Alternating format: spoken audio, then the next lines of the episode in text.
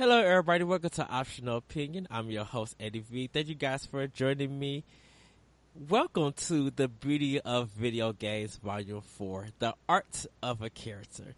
In this volume, we're going to be discussing about art and characters and how they work so well together. But joining me to discuss about characters are two of my good friends from the Nintendo Domain podcast. Yes, everybody, please welcome Trey and John. Hi, guys.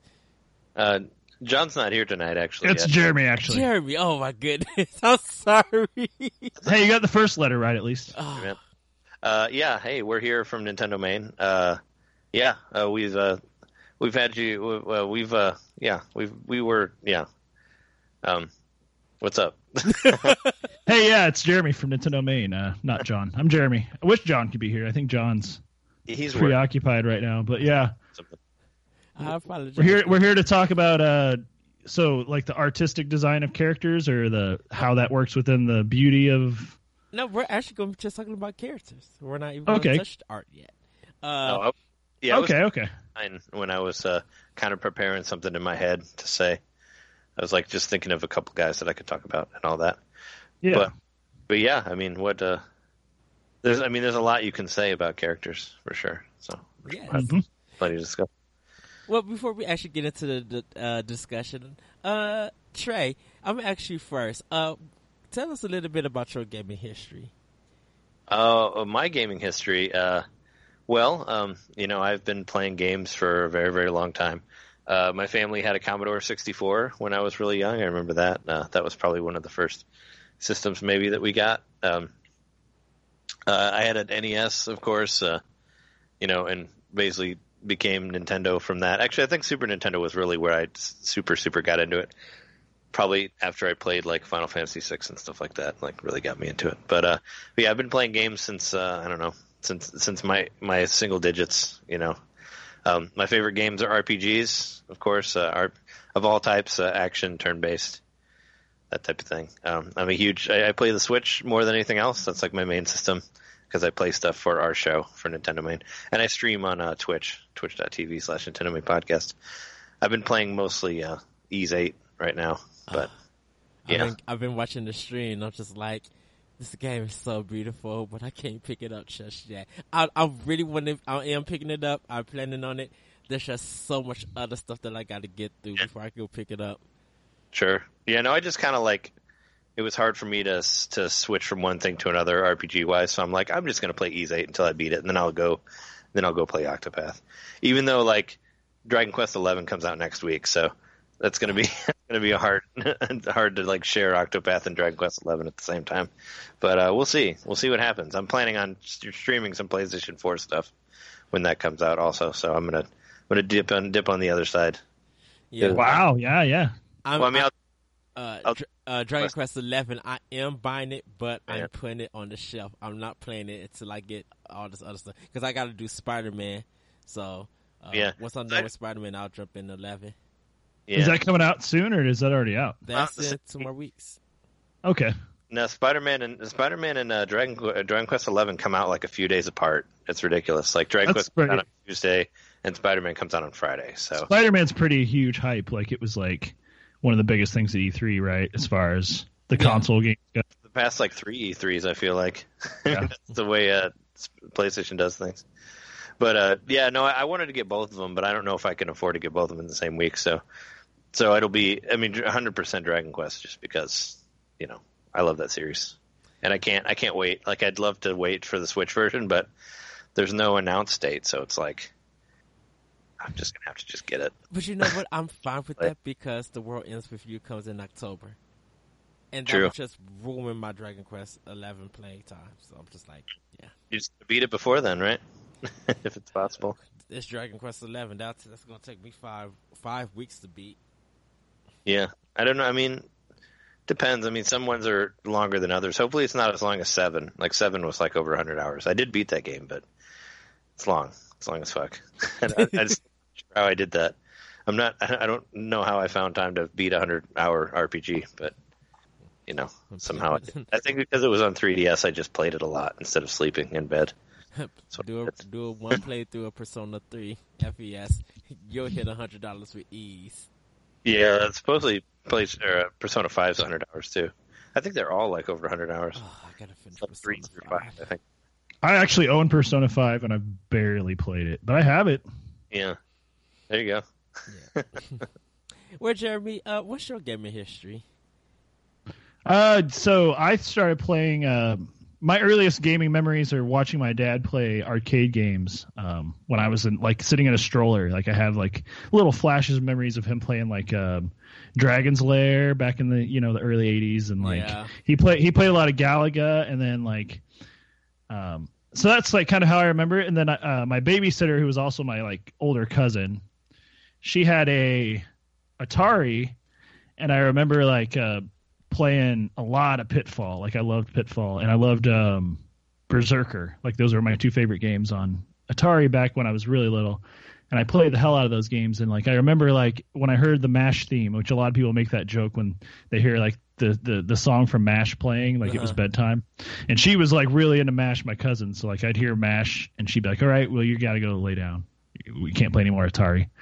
So like that's like my earliest memories are definitely the Atari, and then you know moving on, I uh, went to like some friend's house, cousin's house growing up, and a few different cousins had the NES. And the first time I played Mario Brothers, I was like, "Holy shit, this is my game! Like, this is the game I'm supposed to be playing."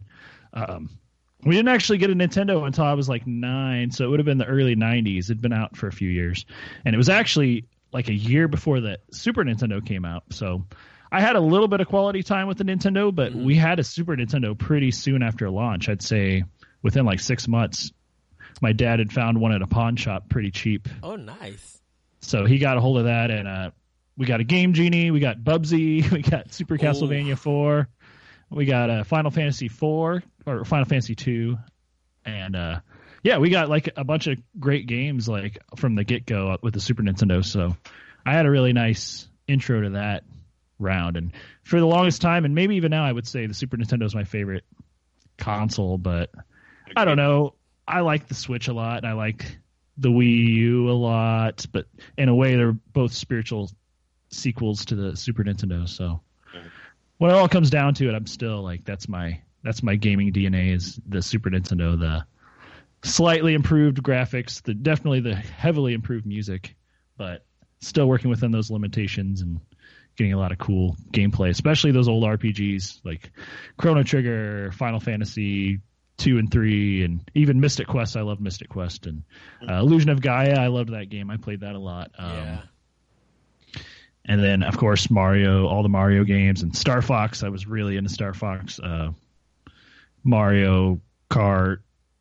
So yeah, my history is pretty much yeah Nintendo. Once I could play Nintendo, I was very eager to be a Nintendo fanboy. Um, didn't even consider the Sega route. Had friends uh, that had Segas that talked talked it up a lot, but um, eventually we got a Game Gear, and it was a similar thing. Like my dad found him at a pawn shop. It was a Game Boy and a Game Gear, and he bought them together for like a really cheap price, I guess. And Wow.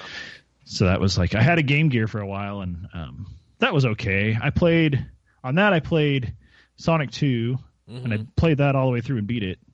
And then I played, uh, which I think was the same one that was on like, not on the Sega Genesis, but whatever the system was before that, the Sega system. Oh, the Sega I think Master that- System. Yeah, I think it, it was the same. That game converted to the Game Gear. Yeah, yeah, yeah. So I played through. I played all the way through that, and then I played a lot of Spider-Man Sinister Six Yeah, for whatever reason. That was just a game we had, and that was an NES game. Well, I'm sure it was a Master System game also, but yeah, that game. played the heck out of that on the Sega Game Gear, and then the rest is history. Like you know, got a 64 eventually. By the time GameCube came out, I was in college, and that's when Trey and I kind of became good friends around that time. And the GameCube. um, that's my jam. That's my system we- choice. we and we went on. A, I mean, we went on a quest to find our GameCubes. You know, we we've got that memory that we established together. So Yeah, we went on That- a game hunt. It was fun. that's kind of where we like. I think we really solidified our our gaming friendship was with that GameCube hunt. Yeah, we were looking, and that's where the 32x running joke came from. Yep. we would we would like make jokes about asking people for other systems, like older systems. You know, because we go to places and ask them if they have Game Cubes, and everybody's like, no, no. They're like, well, we should start asking about other things, like Like you got a thirty, you got a thirty two X hmm Master Systems, but yeah, it was a thirty two X became a running joke, and I think I even broke bought a broken thirty two X for Jeremy for one year, and Yeah, bought me a Doom thirty two X as well. So it's been kind of a running joke thing. yeah. Wow. I, I I- I have a Genesis now, but I thought about getting an actual thirty two X, but yeah, I have a yeah, I have a Genesis now. I love it. that's a whole other plug for. Uh, Uh-huh. I have I have lots of plugs going on in, in my office here, so it's another it's another spot on the wall I got to find for that I love the Think- Genesis. plug too. yeah, but somewhere in my my adult years is when I became. I'd say within the past three or four years is when I started being like, I'm going to collect all this stuff now. I'm Yeah. going to get it all back. And um, unfortunately, I don't have all my old Super Nintendo RPGs. I sold those in a, a time of financial dire straits. Yeah. But I did. I've been too. getting all my consoles back. Yeah, yeah. I mean, we we talked about that as well, like later in life, how we both like sold a lot of our Super Nintendo games at a you know desperate times, which is Mhm. you're not you know you're not really proud of that, but sometimes you have to do that, I guess. For But at least I sold them, you know, I sold them on eBay and got good money for them. It wasn't like I went to a pawn shop and just liquidated them or something. I mean, I, I still went through the the process of listing them and Yeah. getting what I think they were worth out of them. But Mhm. I still was so sad to get rid of Chrono Trigger. Oh, I think even my my eBay listing was like, I'm crying while I write this listing. Like Yeah. this cartridge meant so much to me. Like this has my original save file on it from when I was 14 years old or whatever when I first started playing it. Yeah, Ugh. travesty. Still- Just, just a That was- that, that was like that was like when I sold my Super Metroid cartridge because it had my my like 90 minute run through that I did in high school in there with the uh, you know with the secret ending and all that, and I was like, uh, yeah, I was really proud of that save.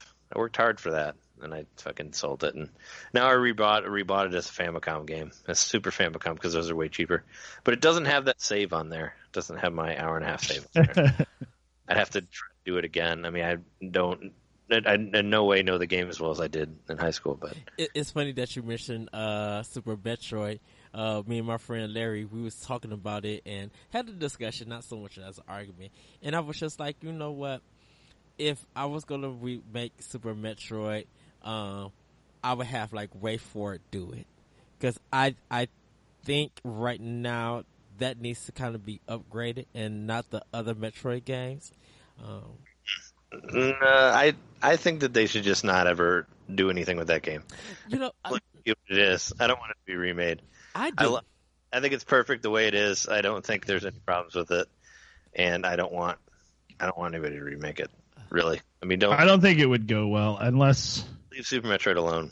Just let it. unless you leave Super Metroid alone. If you uh I don't know, if you made it a Metroid Prime style game and just use those Yeah. same bosses and stuff, but that would still be a complete reimagining of it. Yeah, I don't know. I mean, I don't. Just make. I, I don't want a Samus Returns type Super Metroid. No, thank you. Yeah. Oh, yeah. One that's super hard and all that. I mean, I, I, I, I, I, uh, I you know, I, I like put my nose to the grindstone and made it through that game.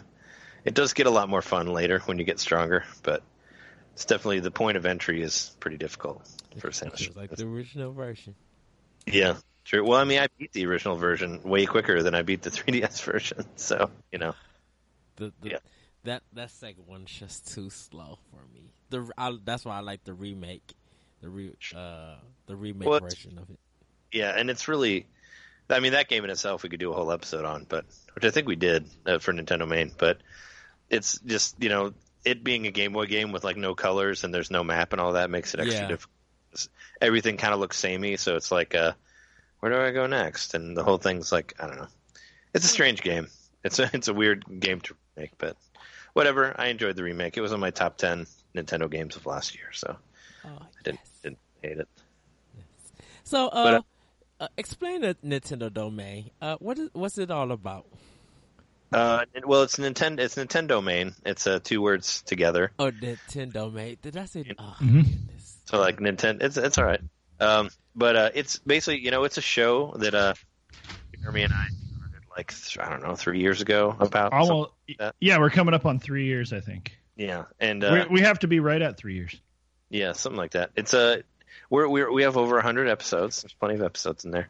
Uh, we uh, you know we do a weekly show where we talk about Nintendo things, Nintendo stuff brought from Nintendo fans, right? Yes. Uh, we talk about the news. We talk about games. Sometimes we do game focused episodes. You know, we used to do a lot more retro focused stuff. We might still do that, but we did an episode like in the past few episodes we've done. We did like an episode about like Super Mario Brothers the movie because that was there was an anniversary for that. Actually, the one that's coming out this week, which uh, we'll be releasing on Friday, the twenty fifth or fourth, is uh, we just did an interview with a guy who runs uh, Old School Gamer magazine, and that was really cool.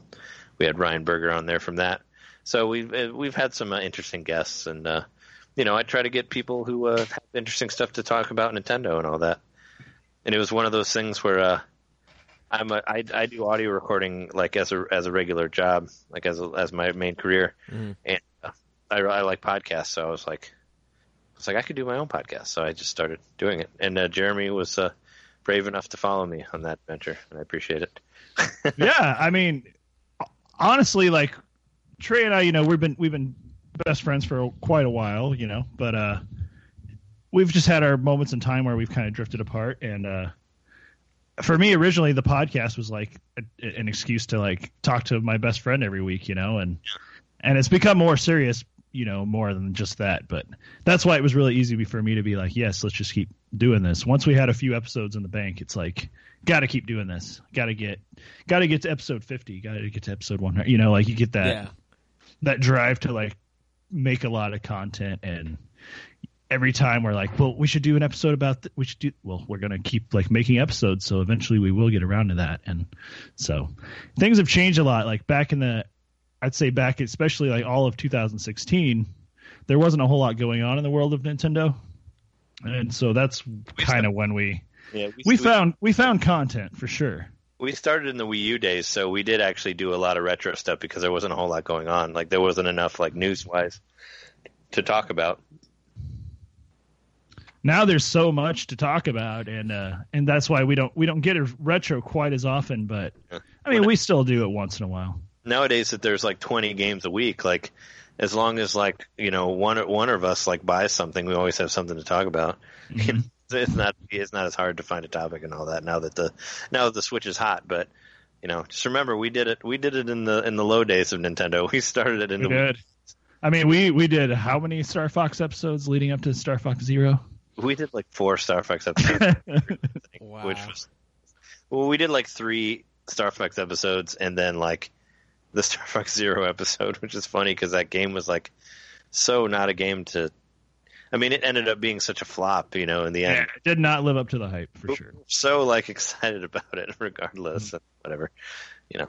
But yeah, no, it's been it's been a fun journey, and uh, you know, from the podcast, like just from trying to get people to to listen to my podcast, our podcast, and all that, it's kind of ballooned into like into like starting a Twitter account and like doing live streams and like YouTube stuff and you know just all this other shit, which is fun. You know, it's kind of been it's kind of become this huge this huge uh, thing, which is funny because I never really I always used to make fun of like you know the internet and internet presences and all that, and now I kind of got addicted to it. I guess sort of.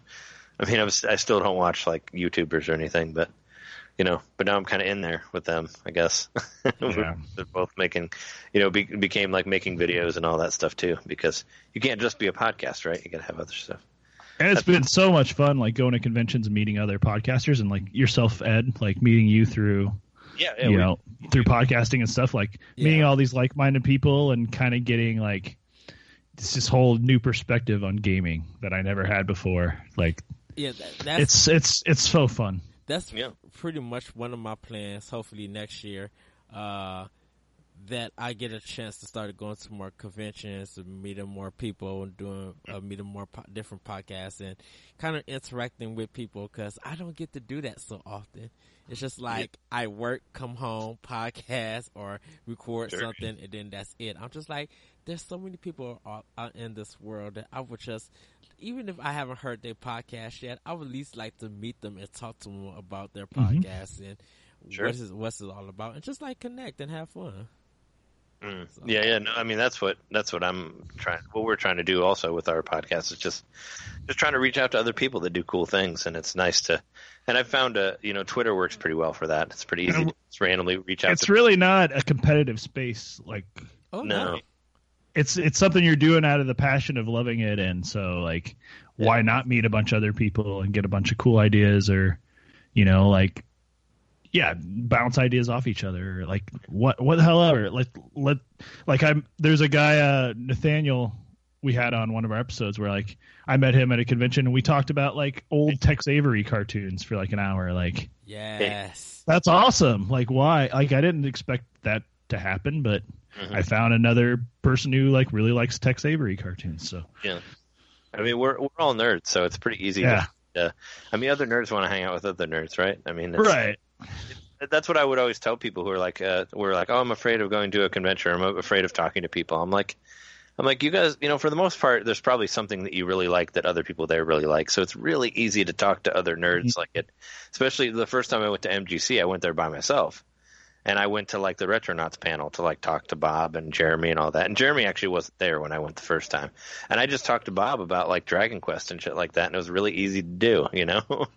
and like just, and with the other people there, it's just like, it's just, you know, they probably play most of the same games that you do. So you just talk about stuff that you like. And it's really easy to find a subject to talk about. You don't even really need to know each other, but you know those, you know this art form so well that it's pretty easy to find people. You know, or like when you're playing, or like when you play games like on the show floor with people. You know, they Mhm. Smash Brothers with somebody like they know that game, so you talk to them about Smash Brothers, and then it's like all of a sudden you got tons to talk about. It's kind of like it's like waiting in line for the Wii or whatever, you know, like or waiting for any sort of video game thing. It's really easy to all of a sudden you have friends to talk to because you're probably following the same news, like you know about the same games and all that. Maybe they've Mhm. rumors that you haven't had, you haven't or whatever, and you guys can talk about that. It's uh, it's cool. And like now with the, you know, in the information age with the internet and all that, we can easily reach out to people, and, and all of a sudden you can have like you know a bunch of friends from all over the globe. That's cool. Yes. It's nice. It's become uh, you know, people that I like talk that I talk to like somewhat normal, you know, that I didn't even know before, like like you and Corey and like uh and like John Wedgeworth and like Kate and like uh Janet and like mm-hmm. like Nate and like all these people that I didn't know before, are all like and Kevin and like all these people that I know they're doing all these cool shit. Like it's just nice to know. It's nice to know of them now and be able to reach out to them and be like, hey, what's up? You know, it's cool. Cool world that we live in. This is my If nothing else, to just be like, "Hey, what do you think of this?" Or you know, like it doesn't even have to be like a formal thing. Like, what do you think? I like, you know, yeah, exactly. Yeah. Awesome. So we're going to get into the discussion about characters and the beauty of characters on why we make them our fan favorites or we cosplay them or make birthday cakes about them and stuff or design rooms and everything. There's something about a character in a video game that just appeals to us. And so I want to ask you, Jeremy, first. Um, what makes a character for you? Like, what makes it, you know, the traits of a character that needs to stand out? I mean, I think that I like. I think earlier I said I definitely like RPGs. I guess adventure games. So I don't know. I look for a piece of myself in that character. I think like, and you're not always going to get a narrative. I guess you know, in the sense of like a Mario game or something, but you're still sort of like, here's just just like happy dude running around jumping. I don't know. I just. I guess I try to identify in some way, and I don't even know like on what level, but whatever I can, whatever level I can find, you know.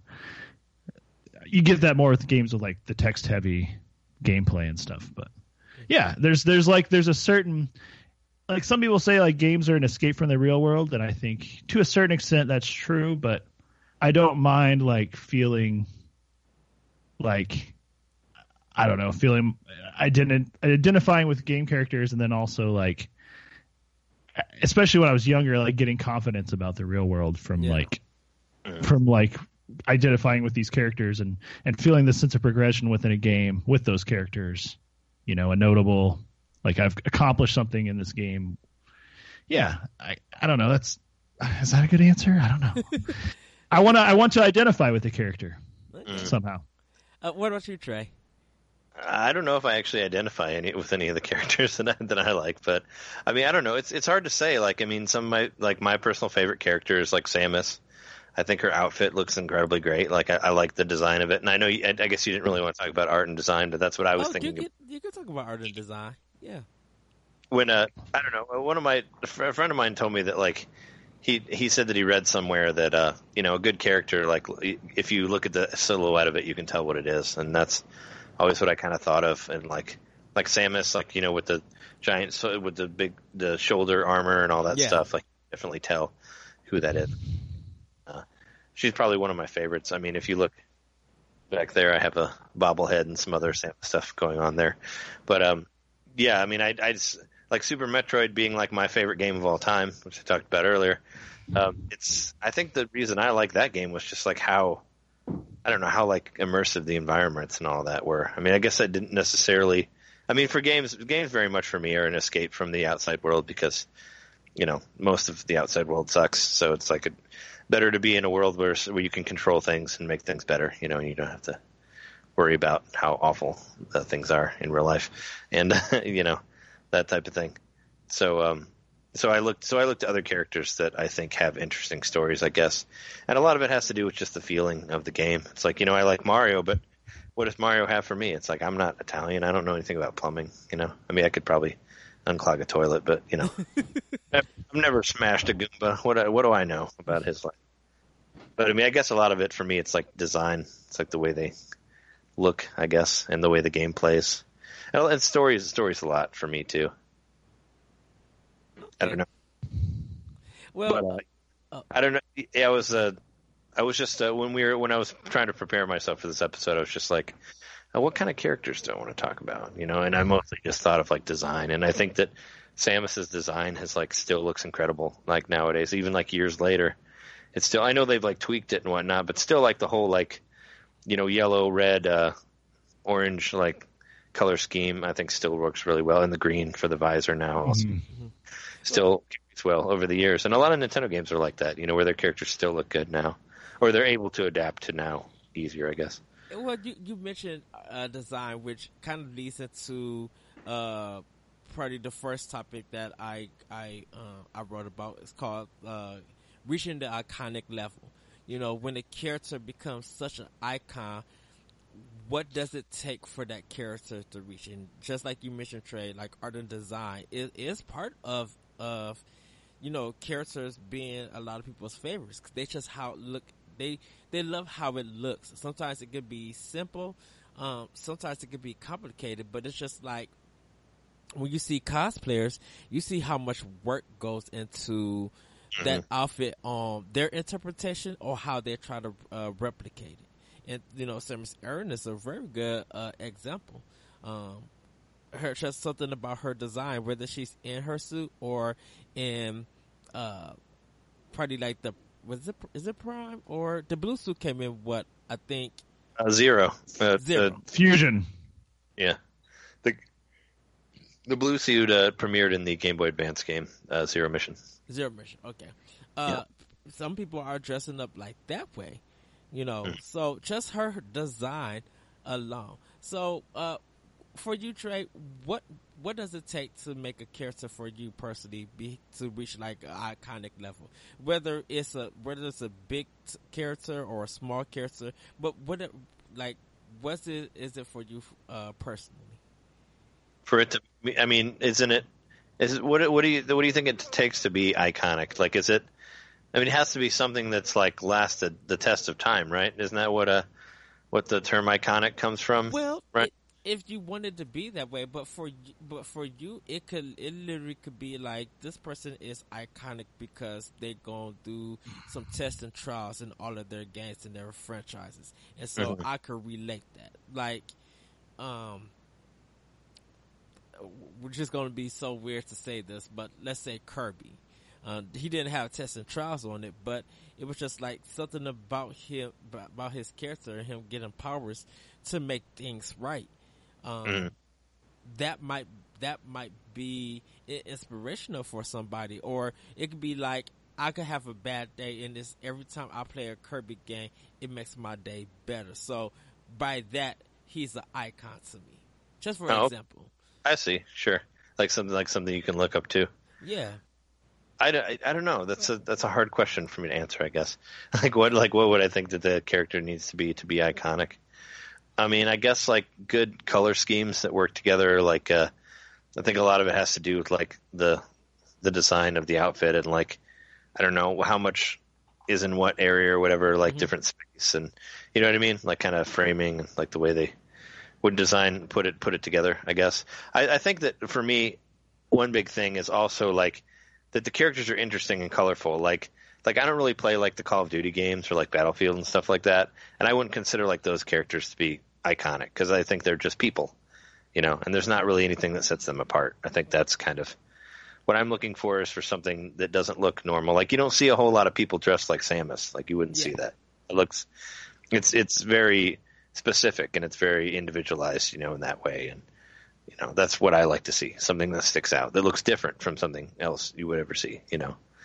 Like I've been playing uh Yoku's Island that like stars like a Uh, dump beetle with a ball. Like you would never see a character like that. So I think that's pretty iconic there. I guess, you know, your side- characters like literally side note, that is in the game of the year nomination. that game's fucking awesome, right? I love that game. Oh, so Yeah. good. I've been trying to push uh, Jeremy and John to get it, but yeah, that game is fucking amazing. I love it. It's very good. It's in my list too, as well. It's in it's in uh, it's up. Y- Ys Eight and uh, Yoku's Island Express are my two definite top tens of the year, for sure. I'm What- hoping that I'm hoping that Mario Party will be up there too. Yeah. I'm hoping for that one to be great. What about you, Jeremy? Uh, what, what, what is it for you to make a character reach an iconic level? Like personally, for you. So, like I said about identifying with characters, um, I wasn't exactly sure what I was preparing for this episode either, but I did pick a character I really liked from my favorite game, and I think I would say this character is iconic for me. Um, so, in Chrono Trigger, there's this character called the Nu. It's a big blue guy. Do you know who I'm talking about? Yeah, I do. Yeah. So back in the old school days, and even into like coming into like the GameCube days when they did like Viewtiful Joe and stuff. Um, basically, you would just reskin bad guys or whatever. You'd or you'd re you'd reuse assets as much as you could, and I think the Nu was iconic for Chrono Trigger specifically for that game, which in itself is an iconic game, right? I think anyone would agree. Um, they use that character in such a way that like it's like it's almost like that's the most important character in the whole game because you go all the way back 60, 65 million years BC and that character is there and it's like you know it's a special boss you fight in a forest. And then you go to um you find the the time machine. I hope i'm not spoiling anything for anybody who's never played chrono trigger but you find the time machine at one point and you you, you see the guru of time is has already le- long since passed away or whatever. But he left the instructions for the time machine in the Nu the Nu being some sort of like magical creature which you find out even in like uh, the world of magic in 12000 bc that the Nu is like this in- special creature that can like i don't know. It, it- it's like this mythological beast that's throughout the whole game like you go all the way to the you know the end of time and at one point like the uh the guy you fight the guy that teach you ma- teaches you magic he takes on the form of a Nu and then you go like you know to to the the distant future and the Nu's there too. Like this character is like they just they reuse that asset in such a great way. Like either it's a really hard bad guy that you have to fight or it's like a mythological being or it's you know a piece of technology even in a sense when it's like used for the the time machine because the uh the creator of the time machine deposited his memory into the into the beast and then it falls asleep after it tells you the truth and then it's I think it says something along the lines of the beast has gone into a sleep and you can just tell it's never going to wake up again. Like I don't know. I love how they use that big blue goofy character in such a iconic way within the game and and so that's that's a bit of a stretch as far as like my I don't know if it's my favorite character but the Mhm. Nu's definitely in my top 5 favorite video game characters because of how uh, how diversely it was used even with just within that game like Well, I don't know I, It's it's almost like the Moogles kind of in Final in Uh-huh. early Final Fantasy series. Like, that's true yeah I hadn't thought about that yeah, like the Moogles uh, at a point in time, and even the Chocobos, they represented Final Fantasy because any picture that you see on a Moogle was going to be in that game. And it, I know, you know, the Kupos and all of that stuff that how how they talk, they kind of Mm-hmm. like lighthearted and really funny and stuff. But it was just like when you see a Koop, when you see a Moogle, you was gonna use him to save, or he was gonna give you something and make the scene better. It could be a big destruction. A Koopa, uh, Moogle could show up and be like Kupo Kupo, and it would just make you laugh. Mhm. Especially with like chocobos, they they're like the main transportation in the whole Final Fantasy franchise. Uh, Whether you disagree disagree or not, uh, or whether you disagree, I should say, a chocobo people will breed them to different colors, like in Final Fantasy Seven. Um, you would look forward to get one. Uh, you know, feeding them is it garnish or something? It's like no greens or Mm. something. Uh, Um, and like in Final Fantasy twelve, it's just like you was going to see that chocobo somewhere in the game, and then you look at Final Fantasy fourteen, how people use Moogles and chocobos in that game.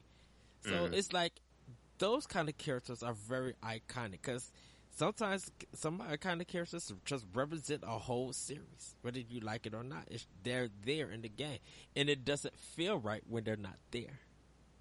I do remember seeing this Moogle um, before I even played Final Fantasy three. You know, I think it came out when I was 13, 12 or thirteen, and I played through some of two. I don't think I'd beaten it, you know, four, whatever you want to call it. But um, I remember seeing the uh, the Moogle and thinking that was like a boss or like that was one of the main enemies in the game.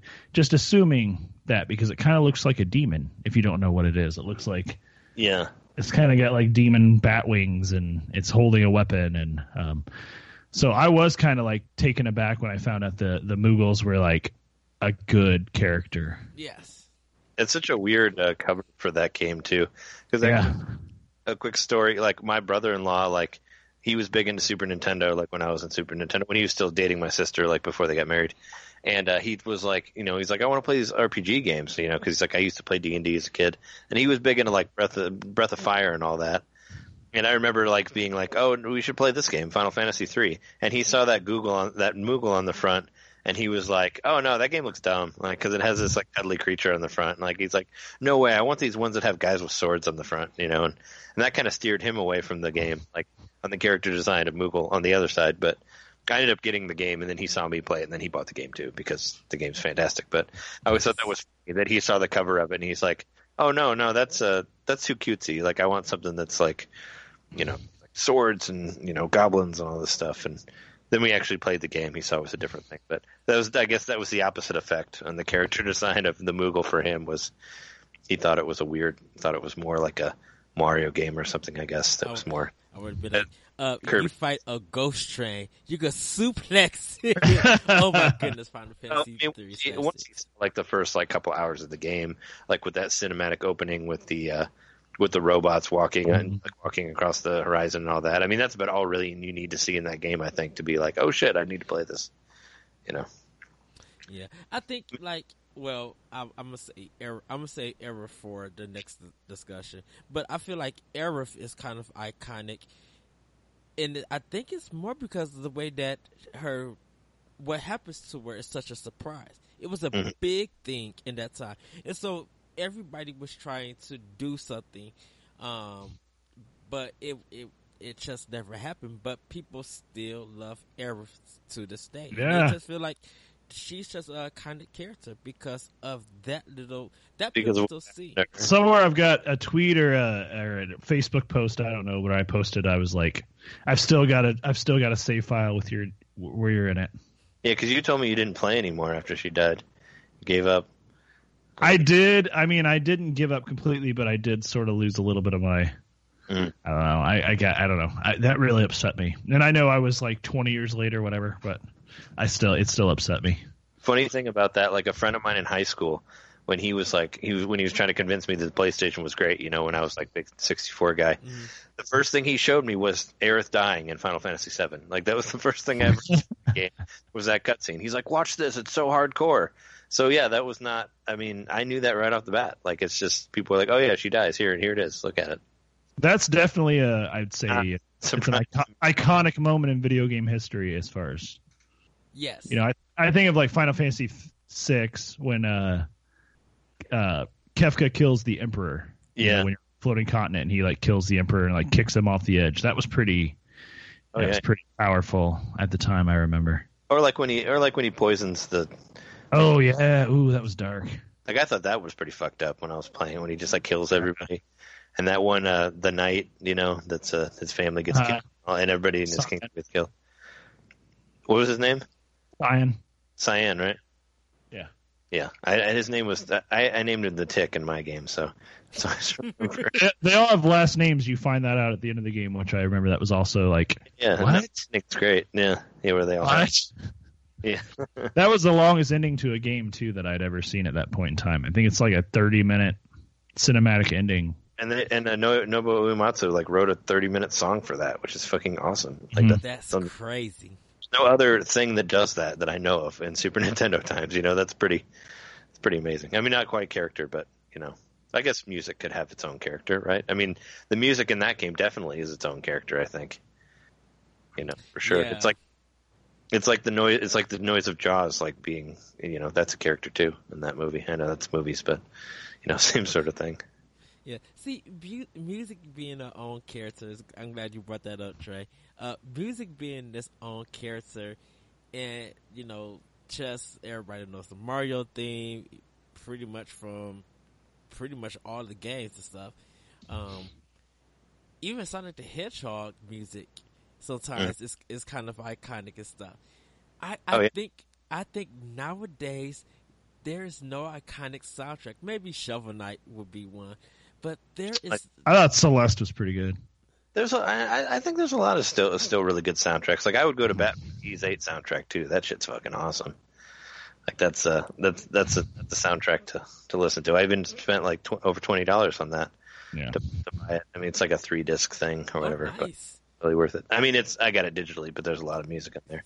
But there is, I mean, there's still a lot of music that means something. I think.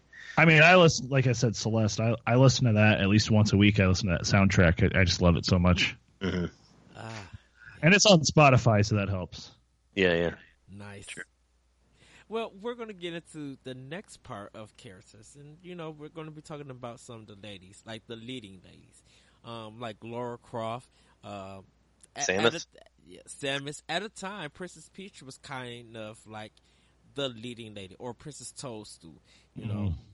If if you ask about a woman in video games, um, before you even say Samus or any other person, Princess Peach just came to the mind, or Princess Sure. Toadstool came to the mind. Um, Samus did. Samus is kind of a second uh, because of the Metroid games, and then just years later, no one then talk about female character until Lara Croft. So I want to ask you guys, uh, who do you think um, is a leading lady like that? When it, when you're talking about female characters and games, something just quickly comes to your mind. I mean, I already mentioned mine. Uh, Samus is mine. Yeah, But I, but I'm a huge Metroid fan. So like even when Metroid wasn't around, uh, you know, in that in the 64 times, I still played Super Metroid. You know, that was still in my mind. Like it never really went away because that was still a great game. So, you know, but then but then you know it was like one of the glo- most glorious days of all time when uh, Metroid Prime and Metroid Fusion released on the same day, and then it was like, oh yeah, we're back in uh, Metroid heaven again. So hmm go around that much for me. But immediate, 100%. If you ask me about female characters, my mind will always go to Samus because, like I said, Samus is like probably my favorite character of all time. So it's uh, pretty easy to go there. What about you, Jeremy? Uh, well, I'd probably say Terra from Final Fantasy VI, which I know She's- I've been. Ha- Yeah. Um, I, I would say her, or if I was going to get even more like modern, I would say Midna. I really liked Midna a lot in uh, Twilight Princess. Midna was fucking badass. Like I was like, man, I love this new character they introduced in this game. Still really like Midna. Um, but yeah, I'd probably say Terra for sure because she's sort of the heartbeat of that whole game, the whole Final Fantasy VI, and like she's sort of like I don't know. I don't know about myself. I'm not. I'm, I'm not so sure about myself. And of course, you know, the whole time she's like the most powerful character in the whole game. Twilight Princess. Yeah. Oh, Well, I mean, well, it, within Final Fantasy VI, Terra was, but yeah, also in Midna is the same way. Oh, oh yeah. No, I thought you were talking about Midna. Sorry, but no, Terra also like yeah, yeah. That's she's a great character as well. Like she's pretty much. Well, I guess I'd say she's the main character, but uh, like all this, a lot of the people are main characters. Let's say what's her name? Celes. Yes, Uh, say name. She's pretty cool too in that game. Well, I know like Chun Li would be a leading lady. You know, Oh, that's a if, good. That's if if you think of any fighting game, she comes to mind. for uh, sure. yeah. Like even over like Sonya Blade and Mai from the Fatal Fury series and stuff. Um, to me, Blaze is one of them from the Streets of Rage series. Like, Oh, yeah, yeah, she's. sure. I think she like in a in a brawler, she's probably the best one that was ever created. Um, uh, like I don't I don't think there's been any other female characters who could do what she's done, and the great how, great how get her how I I won't say Streets of Rage three is bad, but it's okay. But uh, like if you see how Streets of Rage one went into Streets of Rage two, and like two being pretty much one of my all time favorite games of all time, uh, I've always choose Blaze in that game. Yeah. Uh, so, um, and uh, for like a, mo- a lot of modern people, like a lot of, uh, a lot of gay people have definitely been up big, uh, big well, not big in, uh, upping Bayonetta. You know, and I think Okay. that's because of Bayonetta too, on how her design, how she just kicks tail, the the cutscenes are good and stuff. Because like really nobody was feeling Bayonetta, even though she did a lot of great sales. It's just like when Bayonetta two came out, all of that changed. hmm Oh yeah, yeah, yeah. Bayonetta's definitely one. Yeah, I can't believe I didn't think of her. Well, I thought of Bayonetta, but she seems so modern. I didn't want to. No, uh, she's uh, she's part of this discussion because like we're. I talking mean, about- she's definitely just thoroughly badass. Like you know, Yeah. there's nothing that anyone ever throws at her that she doesn't have a retort or a or an action to to, to get back at them. I mean, she seems to pretty much like laugh in the face of everything, you know. hmm right. And I guess uh, on the like on what you were saying earlier when we were talking about soundtracks, you could even put uh, the main character from Celeste in there in your uh, Oh yeah, oh yeah, yeah, which I can't, I don't remember. her- Madeline. Madeline, yeah. Yeah. I, I didn't get as far into the game as you did, but uh, I was going to say, what about Lucia from Final Fan- Final Fight Three, man? I'm kidding. I was, that was my joke to uh, to Blaze from Streets of Rage Uh, too. I thought My- you were gonna say Maki. I love Maki in Final Fight too. my my two favorite my two favorite brawling games, if you listen to our show, is uh, my two favorite ones are, are Final Fight Three and uh, Streets of Rage Two. I think they're both like the the perfect brawler. You know, they Yeah. both have.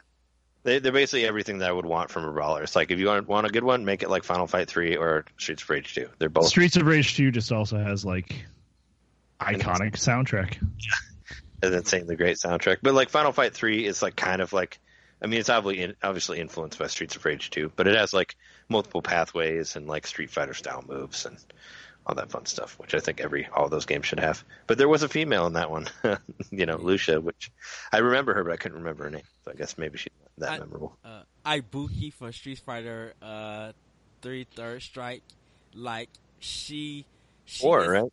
She's in four. Also. Yeah, she's in four. I think she's like in the rest of. She's like my third main in that game because it's like Ryu's first, Akuma second, but like Ibuki, I would choose her and beat the tail out of everybody. She's just, I love her design and I love her fighting style. Like to me, she's just like, she's on the level of Chun Li, but a little bit more. You know, Chun Li kind of represents the female, just represents females in fighting games. But Ibuki, like, if you want to be a real good tournament player or a really good Street Fighter, she's one of the best ones to use, uh, in my opinion. Mm, for sure. Yeah. Yeah, no, I mean, yeah, I was, uh, yeah, yeah, she's, she's, she's definitely strong. I mean, yeah, uh, what you're saying, like, when you talk about fighting games, like, I always think of, like, Chun-Li or Sonya Blade, pretty much would Yeah. be the, I would think of, like, the most iconic or the most memorable that, that I can remember. Even though Mortal Kombat had a lot of, like, other interesting ones, like Jade, and, uh, and like, uh, Katana. uh, yeah, Katana and uh, and and like yeah, and, and like the weird mutant one, and and uh, yeah, and then and then there was like Sindel and like all this other, you know, all sorts of they got all sorts and all sorts of different crazy characters, but you know, Yeah. So, uh, any more leading ladies or or ladies that you guys would like to recognize that you felt um, that even though they're not lead, they're just important and you know you just love them in video games. Hmm. I mean, I was always a fan of Jill Valentine from Resident Evil. Yes. Yes. I- Played the game. I always played the first Resident Evil as her. I never ever played as Chris Redfield, so I don't know what his story is. I played I played through the game as her so many times, and uh, I just never played his story, so I don't know. It's completely foreign to me, and I never really was interested in it. You know, I always I always went with Jill, so I always thought she was great. And then she reappeared in three also, and in like the Revelation games, like in the first one, she was in there, which that actually made the game more intriguing to me that Jill Valentine was back. So it was nice to see her, and I think she had like a didn't she have like a single thing in uh, Resident Evil Four also? Remember they did they did like some stuff where they would no, that was Anna in Resident Evil Four. no I mean like where there there was a single added thing where you played as it was either or maybe it was five It but was, one it of was- I think it was it was five. yeah. one of the Yeah. one thing where you played as uh, where you played as Jill and I played through it because it was on there and I, it might have been five because I hated the regular five game but I did finish the Jill the Jill part of it it was a completely side game where you didn't have to play any of the regular game but yeah she was one that definitely is memorable to me So what was it? It was Ada Wong and four the header, the header independent mode. Yeah. Yeah, yeah, she had a she, she had her own too, but I thought Jill did as well. Or no, it must have been five. Yeah. Um, I remember Fat Princess, all the controversy that came from that, because of her having to eat cake and she got big. and Uh-huh. how that that caused a big controversy. But it's just like, but this game is good. Why you guys are Mhm. focusing on that aspect, but not not the characters and stuff? Like like like Tifa for me is uh uh, a very great female character, and um, I like Lightning from Final Fantasy three, uh, Lulu from Final Fantasy ten. Like, oh, Lulu is just probably one of the best. I, I know you like uh, Tessa, but um, there's something about Lulu and her design. Put just her doing the magic and that dress. I'm just like, oh, you are just everything. Sure. Yeah. What was um? I'm trying to remember. Uh, I mean, I, I yeah, I'd probably just have to say it's kind of cheap, but like, yeah, princess. Thinking of the princess in uh, Super Mario Two. Uh, I remember the first time I ever really played the game. My mom was babysitting like one of her friend's daughters, Mhm. and she was my age, and uh, she liked to play Nintendo a lot too. And I kind of had a crush on her, you know, whatever. But you know, I was like eight or nine. You know, we were we were kids, but they brought Super Mario Two over one time when like uh, my mom was babysitting her, sitting her, and she was playing. I think it was the the fourth world where you have to like run along this ice and there's like these little snowball guys Yeah. running at you. And she was playing as the princess, and I was watching her play, and I was just like, oh my god, like how she was like she would crouch down and she'd float and she'd like perfectly go between like like this this girl the actual girl knew how how she was playing but uh i remember like being like i never played peach you know that was never the character or whatever they just call her princess toadstool. I was like i never really used that character but now i'm kind of seeing that character's badass. And i think in further iterations you know princess peach it's even in like you go as far as like odyssey now like at the end you expect her to like you know once again maybe spoiling things for people but like when you set her free or you when you rescue her she doesn't want anything to do with you. She's gonna like go on a vacation because she's free. And uh, it's not like the trope of her like oh my god thank you for saving me mario. You know she's like oh cool. Well thanks for saving me. I'm i'm out of here. Mhm. and i really kind of liked that. That was like and she went around and like had her own adventures. For sure. Yeah. I'm gonna I was gonna say uh, a couple that I thought of like from that I've been playing. Uh, Aika from uh, Skies of Arcadia. I thought she was. Oh, she was like pretty much the second main character. I mean, it it starts off with her and Vyse, so um, so she's definitely a big part of it. And I like how she's not really, she's never really a damsel in distress. Like she's incredibly tough. Like she basically beats the crap out of anybody who ever messes with her, you know. And she has an interesting design as well. But actually, everybody in that game has an interesting design. I was thinking about when you mentioned character, I thought about Vyse and his like weird, uh, his like weird eye patch, but it's like a, but it's like a glasses eye patch, uh-huh. whatever. And it's like Google Glass. Yeah, he's always he's always been a weirdly designed character to me, but I still like him because he's great. But Aika's Aika's a great character too. Like she has like a, I believe her family, her parents are dead, and she grew up with the with the pirates and all that, and you know, she's a very very tough person. Actually, when when I played through it last, I I chose the Aika flag for the for the ship.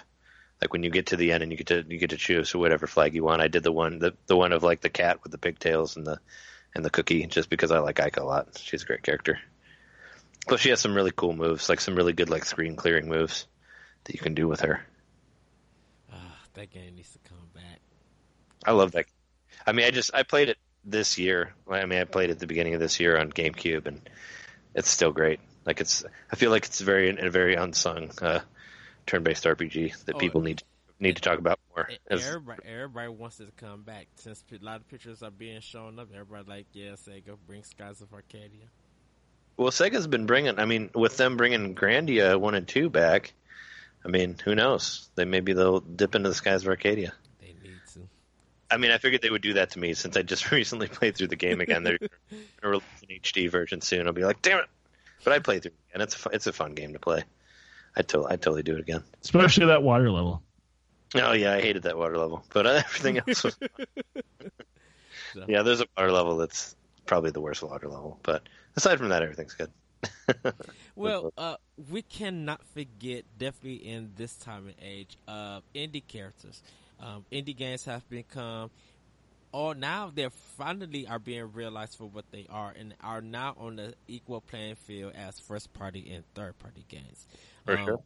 Uh, for a lot of people in our time, Shovel Knight is a big, iconic, and lovable character the way that he's merchandised. But for me, like kind of back in early 2000s when there was like flash games, you know, there was uh alien hominid, and there uh-huh. was just a um, cave story. And even though I didn't play cave story till it actually came to the Wii, I read about it. Sure. And it was just like if you like, I guess Scum. Uh, I think that's that was a system or something or engine or anything. I just remember like literally and secretly playing Alien Hominid. Uh, a little bit on the computer, like the like the first level, and then when I found out it came out to GameCube, I brought it there and played the full game. So sure. that was kind of like the beginning of my indie, uh, you know, getting into indie games. But uh, what about you guys? Did you guys have any kind of indie characters that you would like to like include in the discussion that you feel like that's very beautiful? That's just like mm. just wonderful. I mean, there's a lot of them. I mean, I, I oh, love oh, yeah. games like, and I love uh, I how which is kind of become an indie, indie darling now. Like there's just so many games that, that and even like older games they, they seem to be re-releasing. Mm-hmm. I mean, I, I said it earlier, but I'll say it again. The uh, Yoku, you know, the the beetle from yeah. uh, from from Yoku's Island Express. Like that, I think that's a great character. You know, even though he does he, he or she doesn't really say a whole lot in the game, it's just a, uh, you know, it's very much science, silent protagonist. But I like that I just like that it's you know, I like the way the characters designed. You're not really going to see a whole lot of games that are like that, you know. And uh, when you when you were talking about flash games, the first thing I thought of was uh, was uh, Homestar Runner, and uh, uh-huh. that, oh, and those yes, the Telltale games. Like I, I don't know if you played those on Wii, but I played the shit out of those games on Wii, and I loved them. Like they were so much fun. Like I played all, I bought all the episodes, and and even like what was it? Uh, the I forget which one. The um, the the whatever the movie one was was like probably my favorite one of the oh, episode. Uh... The, video game one. Uh, I know what you're talking about. Dang it, not Trogdor, but uh, the movie was like uh, it's like it's like a Die Hard type thing. Whatever, it's like an action movie they made, and yeah, that that game was so much fun. Yeah, the Strong Bad, like there's a great character right there. Yeah. Like, uh, yeah, I just think of him when you when you mentioned Marzipan. If you want to talk about female characters, she was pretty hilarious. Yeah, yeah. I think she was the only female character actually in the Strong Bad or the Homestar Runner universe. Oh yeah. Yeah. But, what about yeah? What about um you know, I did mention her. We did kind of talk about it earlier, but I really do like Madeline from Celeste. Like, mm-hmm. she's a great character. She's like so unsure of herself the entire time, but she's like kicking ass as she's going along and still like finding a hard time, like reconciling with herself that she's doing great because she's like struggling with her like inner demons and all that and literally fighting her evil self. Yeah.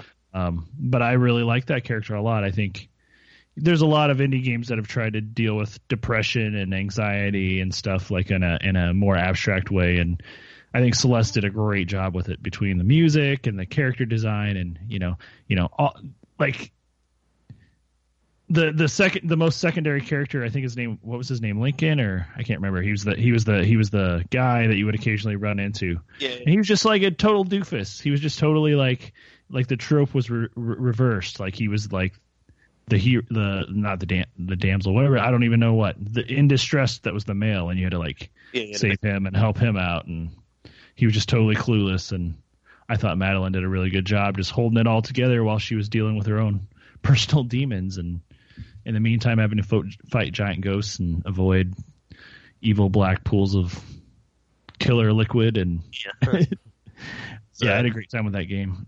As yeah. far as early flash games go, though, yeah, I, I mean, I don't think anything beyond like Kitten Cannon was one I played a lot. I liked Kitten Cannon, um, but there's no iconic characters in that game. Mm. Uh, most of the yeah, most of the sh- the flash games I played were like one off stuff on Newgrounds that was not yeah. really. It, it, was rarely tasteful. Let's just say that. Usually, it involved uh, some sort of strange nudity or bodily excretions or lots of blood or whatever. You know, whatever people could get to like push the envelope and make it as offensive as possible. And yeah. there was one I remember playing, and I mean, this would not fly now, but it was literally you versus a, a, a kindergarten class, and it was a first person shooter. And uh, oh no! And all the kindergarten kids like picked up guns and they were trying to kill you. And you know, you later on find out they weren't actual kids you were fighting or whatever. But it's still like that wouldn't fly now because you're the janitor of the school, and you're and uh, the the creator of the game liberally used quotes from Kindergarten Cop, like literally, like oh, just wow. use quotes from that. So like uh, you keep saying stuff like Arnold Schwarzenegger would say as the janitor, and yeah, I don't know. But that's like that's my earliest. If you call that an indie game, that's the one I remember playing a lot of back in like 2001 or 2002, mm. and like it was it was a fun game, even though the concept was really really strange. Yeah. Uh, it was uh, Dangeresque Three was by was Dangeresque Three. Okay. Okay. The uh, I just looked it up. Dangeresque Three: The Criminal Projective. That's what that one was, and that was my favorite one because it was so ridiculous. I mean, they're all good, but I mean, oh I think, man, Trey, do you remember the emo game? Yeah, the emo game with uh, where Get Up Kids got kidnapped. I forgot about the emo game. That was another early indie game we played. Oberst was a character on there, and uh, the guy from Jimmy Eat World. Yeah, that was a fun game. Actually, uh, actually, like the guy you were rescuing was the guy from Sunny Day Real Estate. He was like the god of all emo or whatever. It was the, it was the Get Up Kids that got kidnapped in that first. Oh, was it okay? Yeah. And uh, I, I mean, the guy for the Sunny Day Real Estate might have been in there too. I don't. I'm sure he was mentioned, but the Get Up Kids got got yeah they got like they got they got uh, kidnapped by Aerosmith or something like that. It's like uh-huh. ridiculous. But uh, yeah, you go you go and rescue them and and uh, and all these you know indie like I think the guy from At the Drive-In's in there and like the Jimmy Eat World and the Conor Oberst and Sam Casher's in there. Skiba from Alkaline Trio was in there as well, and it's like yeah, that game was ridiculous. I, there was a sequel too, but I never played that uh-huh. one. I know for me, uh, uh, and I it, like this is under like once again back to the game of the year nominations. Iconoclast, um, Robin, and uh, as the main character and the people that she interact, like they're so good. Like the game looks fun and hip, but you like when you get into the story, it's kind of dark and everything. And the characters handle each situation um, beautifully.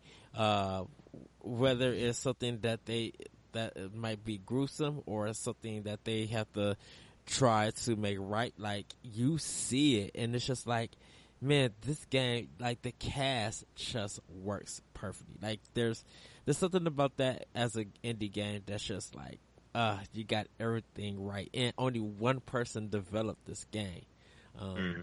uh, before it came to Switch. So, uh, but yeah, the, the crew and cast of Iconoclast, I, I just, I just, uh, they just get so much right, um, with it. Um, uh, uh, what is the running game? Like run, I think Runner Three, uh, Mr. Commando. Uh, he's kind of like uh, he's kind of a big character to a lot of people who like the bit uh, the uh, bit trip games. Mm-hmm. Um, um, so yeah. like would you Captain Video? Yeah, Captain Video. That's what it. Did I say Mr. Commander Video? Commander. Oh, yeah, uh, Captain Video. Um, he's like a really big thing. Uh, like definitely when he when it came out on the Wii, uh, for WiiWare, I should say uh, he was like very big and very recognizable. Um, I was at a, a, a, speaking of WiiWare, like the first thing that I think about that, and it was probably my very first favorite indie game is uh, World of Goo. Like the Goo yes. balls are great characters in themselves, you know. And I love that game. I love the soundtrack and and just like how you grab the goo ball and it's like and it like talks to you you know it's like mm-hmm. here i go you know and like and it says different things like when you move it around. I can't remember who, what's the name there's like a character who like leaves you clues. So it's an unseen character but it's like the sign painter the sign designer. Yeah yeah the sign the sign painter or something yeah. He's the guy yeah. or whoever that character is like giving you clues the whole time and it'll it'll say like sign the sign painter but i don't think you ever meet the sign painter I, I, I don't know. Like that game gets so bleak at the end, and I love it. like, oh yeah. But I mean, spoilers. But like the whole world like ends in the end of that game, and I was just like, I love it so much. And it, like the music was very much like it reminded me of like Danny Elfman's score. You know, it's very mm-hmm. much like don't don't don't don't you know like that, and you know all the had this like very dark humor to it. Like yeah, love that game. It's a shame that it didn't work as well as it should on the Switch. You know, some people who played it on the Switch like didn't get to feel the greatness of it because, you know, uh, as as a lot of people know, the, uh, Joy Cons don't work that well for pointer control. Yeah, uh. the Wii mode had it spot on, and like if you played, I played it on the PC because I didn't have a Wii at the time. Mm. Oh, I played. It. It's one one of the few games I ever actually went to the store and bought a CD-ROM so I could play the game. Maybe the only one I ever did that with. Yeah. But I wanted to play World of Goo so bad that I went to Best Buy and bought the game for like twenty bucks or whatever it was, and uh, played all the way through it, and with the mouse, you know, the mouse and the the Wiimote function similarly. Mm-hmm. Uh, sure, but I can't imagine trying to play it with the tilt controls of the, or even the really spotty pointer controls of the uh, Joy-Con. Yeah, you basically have to because some of those stuff get really, really intense towards the end, and you have to like, you know, you have to be grabbing the balls really quickly and like get them in the right spot. And like just how tense it was for the Wii. Like I just could not imagine doing that on the Joy Joy-Con because it's just not as precise, and yeah. most it's not 100 percent on like the Wii Mote was. You know, so it's just hard to do. You know. Well, uh, before we get to the last two of them, I kind of want to. We we talked about a lot of human characters, um, and we really haven't touched that much on like uh, mammals or uh, robotics. So, kind of ask you guys, like, what do you think about those two, like Sonic the Hedgehog or Bubsy or um, Fox McCloud, or even like BT from Titanfall or uh, the two guys from the Portal games? Like, what do you think about characters like that in the game? Well, I mean, the, the, you just gotta design them right, right? I mean, the Portal guys mm-hmm. pretty entertaining. You know, I mean, or like uh, was it GLaDOS, like his that huge character there, you know, in Portal. Like speaking of robots. Yeah. Well, you know, just give you shit through the whole game. It's like part of the reason to play the game, you know. I think I know one of the saddest characters for me uh, is Vivi. Like there's the stuff that he goes through in Final Fantasy IX just like literally breaks my heart, and I'm just like, I can see myself in him.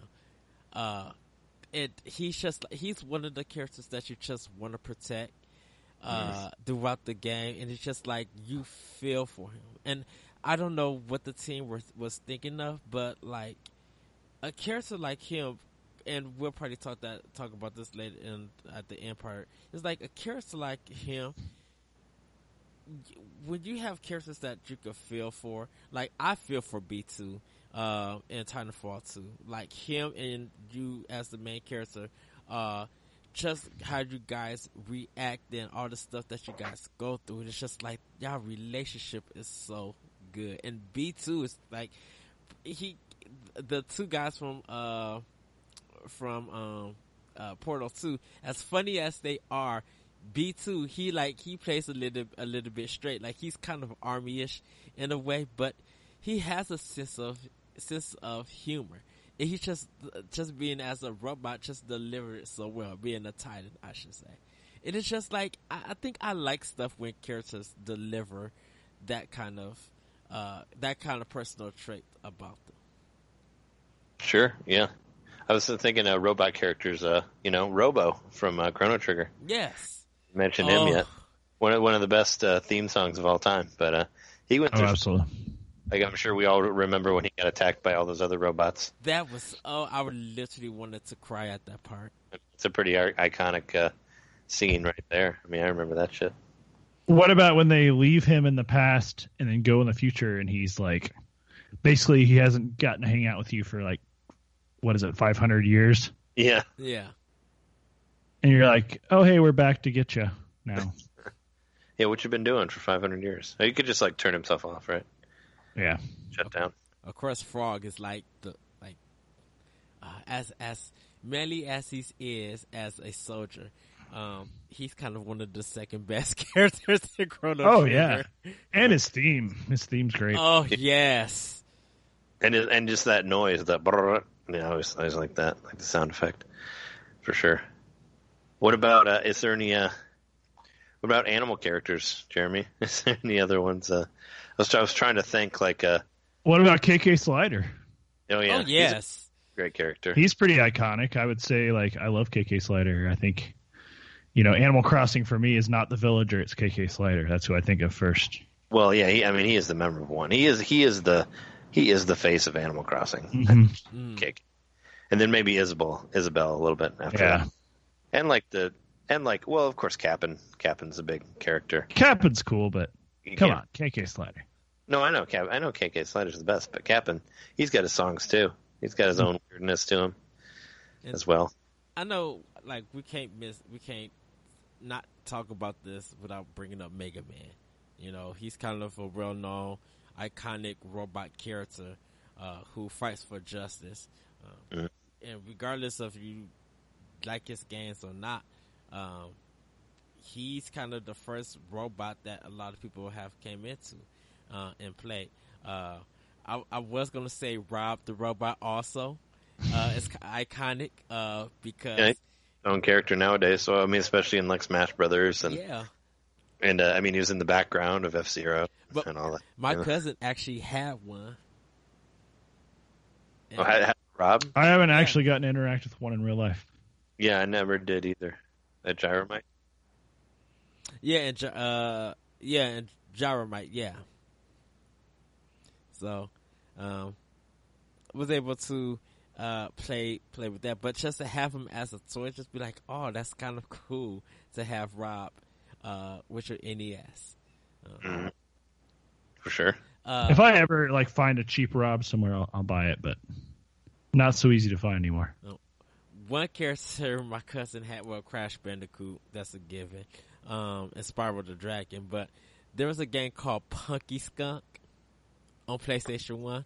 And you never- played yeah, you played as a skunk and you would whip your tail and the skunk smell like a puff would come out.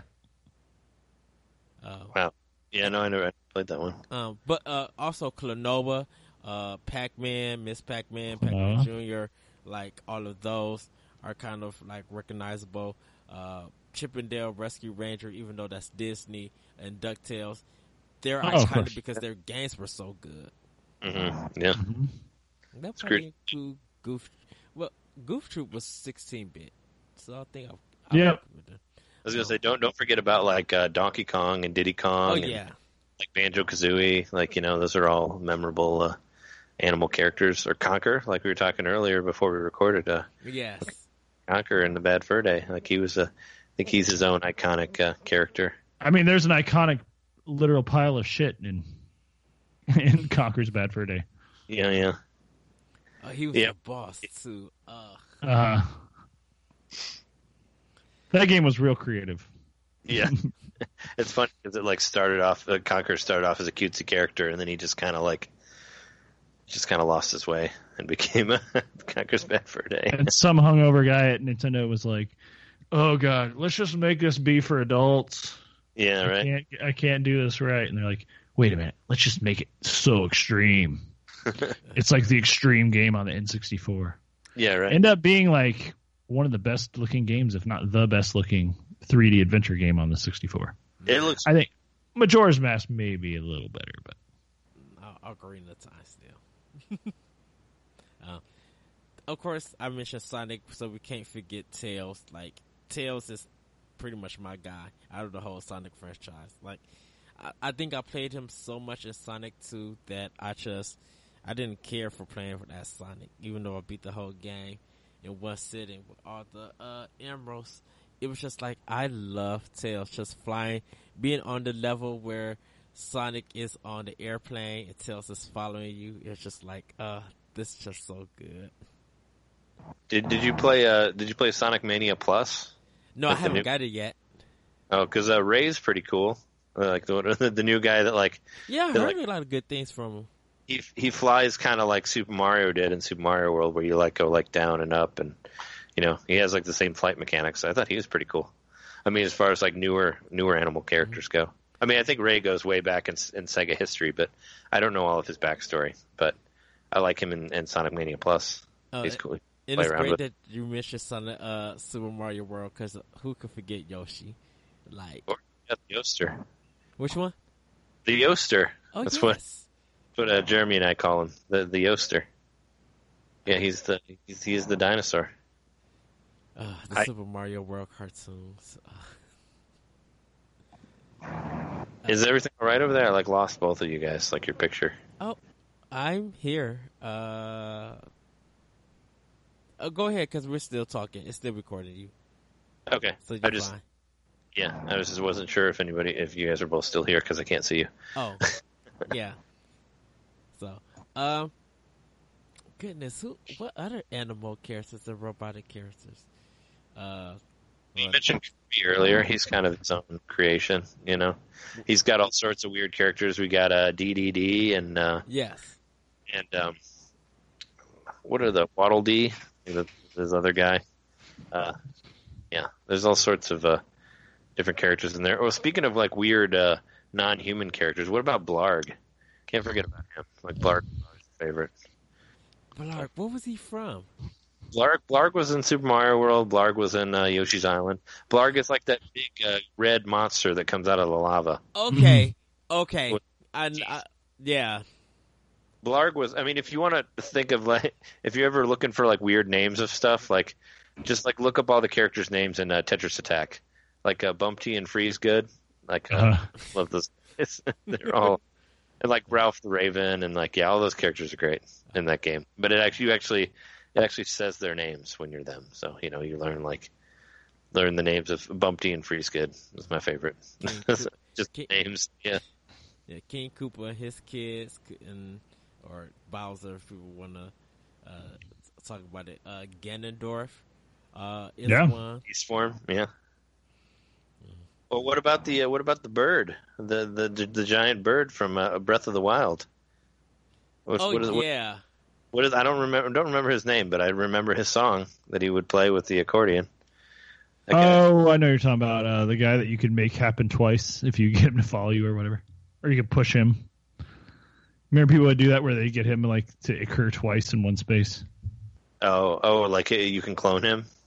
Yeah, well, basically you would have to push him using different abilities. Like He's like it the took it took a really long time, but you basically push one into a spot where the other one was. Oh no, yeah, no, I never I never got that far, but No, I never did that, but I remember seeing it on online when Breath of the Wild first came out. and of course the prince too. The uh, the prince, uh, oh yeah. Uh, the one the one everyone was thirsty for. yeah, the one that everybody loved, like that guy. The thirst. That was, that was another like uh, non-human uh, an- animalish character. I mean, you could even say like uh, who was it? Uh, I was going to mention earlier, uh, Mae from uh, Night in the Woods. Yeah. yeah. She, It's another animal character. Even though uh, I think a lot of people liked uh, like Greg more than her, Oh, but, Greg, uh, Greg was the coolest. but also an animal character. You know, he was, he was a bear. So Who was the Who was the bear? Bear was uh not Greg, but his. Or wait, Uh, I thought that was or was it Greg Greg? was the wolf, and then his boyfriend uh, was the cool one. Oh, The one that was even cooler, I thought. Sure. Yeah. No, I, I know what you're talking about. But I don't remember his name. yeah, Greg was the uh, was the bad one. Was the one who wanted to get in knife fights and stuff. Uh huh. I, I like that game, even though some people don't. I still. oh, I love that game. It's a and uh and that fucking song in there, uh, "Die Anywhere Else." I think it's like one of the best songs, in uh, it, as far as indie indie songs go. And that's a song that will get stuck in your head forever, especially if you listen to the many vocalized versions of it that you can find on YouTube, where people actually have a band and play it like with Oh, the lyrics. wow. I haven't checked that out yet. It's re- it's real on YouTube. Well, you should listen to our episode that we did about Night in the Woods because our Oh, I probably did hear it. Yeah. outro song is a song with the with the lyrics in there, and it got stuck in my head for like months after that. After I edited that one, so yeah, it's fucking great though. Love it. Well, any more characters? Any animals or robotic characters um, that we could think of or forget, or not? Well, not forget, but like celebrate. Um, I th- my last one would be the ninjas in Breath of the Wild. Uh, every time they see the bananas, they go hoo hoo hoo hoo hoo. hoo. Like Uh-huh. something about their animation just makes me like laugh. And and the uh, ghost pig in Wind Waker, where you have the- Oh yeah. yeah, I love him as a boss. I think well him him and the dragon when you get the uh the death the Dreidel death spin when you want to Yep. uh that spin the thing. Uh I love well I love that level. But uh I love that boss too. Uh, I thought that, I think it's really cool on how they designed it into like two pieces. It was a What about uh yeah? Sure. What about the what about the prince from uh, Katamari Damacy? Uh, That's the one I thought of. Or uh or what about even like what's her name? Omet Ometerasu? How do you say it? The the wolf in uh Uh, Sure. uh, uh, Okami. Okami, uh, Amaterasu, yeah. So that was like if I when I originally thought we were talking about like designs and like beautiful characters like um, um, Amaterasu would have been like one of my first like immediately jumped to my Oh. mind like this beautiful like white. yeah. watercolor looking wolf like existing in a 3D space and how they made that all look like that It, I don't know classic Japanese ink slash watercolor drawings. That game was so hard for me to play because I put the controller down and I would just stare at it for like minutes. Mhm. Just like, Oh yeah, just to watch the way it moves. yeah, like, I'm like, no one has done this or hasn't even came back to do this. I mean, I understand people doing cel shade, but I'm just like, this is on a whole different level. This is the uh, eco print kind of style, and just like no one Yeah. has touched that. And I'm like, I would love to see more people do that or developers. Sure. So, well, we're gonna move on to uh, the next topic: uh, the impact of Mario. You know, just Mario himself. Um, so, what are your guys' viewpoints on just Mario? Like, uh, I, I talked about how uh, earlier before we recorded I on just how he's m- probably kind of represents video games in general because he's so more he's like recognizable. People cosplay with him, you know, d- have different designs in their room, like bed sheets and clothing. People uh, make cakes and stuff with Mario.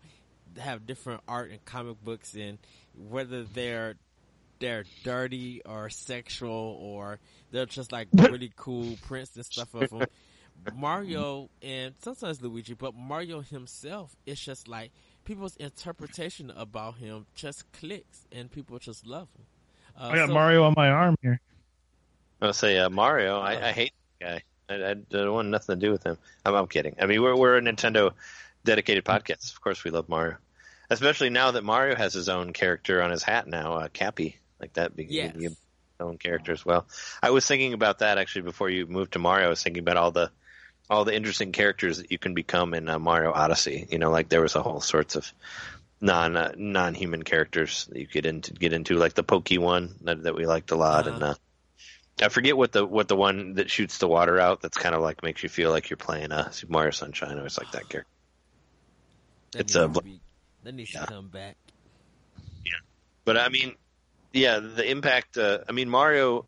I mean, Mario is basically he's the Mickey Mouse of video games. You know, he's the Yep. Yeah. video game. Whether you whether you like it or not, like Mario is. You see Mario, you know what Mario is. Like Mario is incredibly iconic. Like he is recognizable. Like you know who that is. You know, I think that even people like even my parents who don't play who don't play the video games, like they know who Mario is. You know, like oh, I know that guy. You know, because Mhm. you've you've seen him around, and he was even in the Olympics. Like when the when they had the, in the Japan Olympics, you know, he appeared in that. So you know, he's that big that it's like he just uh, represents Japan and uh, games and. You know he's uh, he's his own thing, especially now that Nintendo's uh, making a movie about him. Even you know he's again gotten to that scope. You know even though and they had a movie before. You know now a different one, of course. Uh, Better. He, Yeah. he got captured, uh, and Princess Peach uh, rescued him as using her emotions as a platformer. Yeah. Oh yeah, I never played that game, but Oh, I, I had that game. I uh, I sold it, but I did have that game. that that game's a whole topic in itself, I guess. you could make a whole episode out of that game. Uh, you have Mario's missing, and I think Hotel Mario also. I think there was two separate games. I played, I played uh, Mario's Time Machine. I never played Hotel Mario, but I played Mario's Time Machine and Mario's Missing, which were what the hell? I'm like, why am I even playing this? Like, this is terrible. Educational games. Yeah, I remember. Right. It was very easy to figure out that it was educational. They they didn't hide that very well. Yeah, I remember John saying that he wanted to play like he played Mario's Missing because it because the sprites looked like the Super Mario World sprites, Mhm. but it was not. It was such a disappointment. It was not like that game. It's not what you think of. But uh, I mean, Mario, like the I guess the character Mario for me, like uh, that was the first time I ever played a truly uh, 3D game was Super Mario 64, which that's still like probably in my list of like one of my favorite games of all time. It's just like because that was a game that blew me away. You know, like there wasn't really a whole lot of games that I played that would just completely blew me away, but that one did. You know, when I first played it and I first walked around in the 3D space, it was like I had played like you know I had played Doom and stuff like that, but didn't Doom never felt like that. You know, it didn't feel as like free moving as Super Mario 64 did. You know, where I could do like these long jumps and you know flip flip and jump off a wall and get up to a higher place and all that. I never felt like that sort of in any game before. You know, so that was like holy shit, it's the future games right here. I did uh play Super Mario Brothers all the way through without doing the code, without doing the cheats. So I played all 32 levels, and I did that for Super Mario Brothers: The Lost Levels when it came out Oh, to wow. Nintendo. I played all levels and beat it. Ouch. I guess did you ever make it to the did you unlock the final levels at the end? Cuz if you beat it like 8 times or 9 times, you unlock an extra set of really difficult levels. They're like A through K, I think it's like A1, A2, A3. My brother Nick like he loved uh the lost levels. Well, he was playing the import version on Wii, Mhm. like Mario 2. And he beat it uh, he beat it like eight, nine, eight or 9 times however many it did to get the extra stuff and uh, he got into the extra levels. I think he made it through like the D level set Yeah. and quit. He's like, I can't do it. He's like, I can't do it. It's way too fucking hard. He's like, he's like, I got, he's like, I got it. He's like, I got to walk away. This game. Uh, I don't know why he played the game for so long. I guess he liked being tortured, but, but you know, once it got to those final levels, he's like, can't do it. It's too hard. So he, so it beat him in the end. It, Mario Two won. Yeah. But, uh, um, you know, Mario Kart uh, Double Double Dash is still my fave. Uh, Yeah, the, I like that. I I like Double Dash. I think they put that number three in our uh, Mario Kart countdown. Through. What was your number one? What do you think my number one was? I give you a guess. I give you two guesses. What I mean, what do you? Mario Kart 8 DX.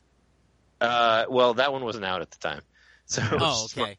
Uh, Yeah, Mario Kart 8. I'm Yeah, Mar- no, I'm- Mario Kart 8 is my number one, and uh, and Mario Kart DS is my number two. uh, what was what was one? Uh, Mario Kart 8. Oh, Mario Kart 8. Okay. Yeah. The the newest iteration is definitely the best, in my opinion, too. Mario Kart 8 is the best. Is the best Mario Kart hands down. I think. I mean, it's pretty. It's pretty fucking great. I do feel kind of bad that I don't have the Switch version, but Mhm. but fucking put it on sale, Nintendo. I don't. I don't want to buy. I don't want to rebuy my Wii U games for sixty dollars. Put it on sale, man. It's I, I've loved having it on the Switch. I've played so much of it, even though I already own it on the Wii. I've played it. I played it more on the Switch than I ever played it on the Wii U. it, it's funny as much as people love Mario Kart 64. Uh, not Mario Kart 64. I'm sorry, uh, Mario 64. Uh, and it's a great game. Do not get me wrong. I always prefer Super Mario Sunshine over Mario 64.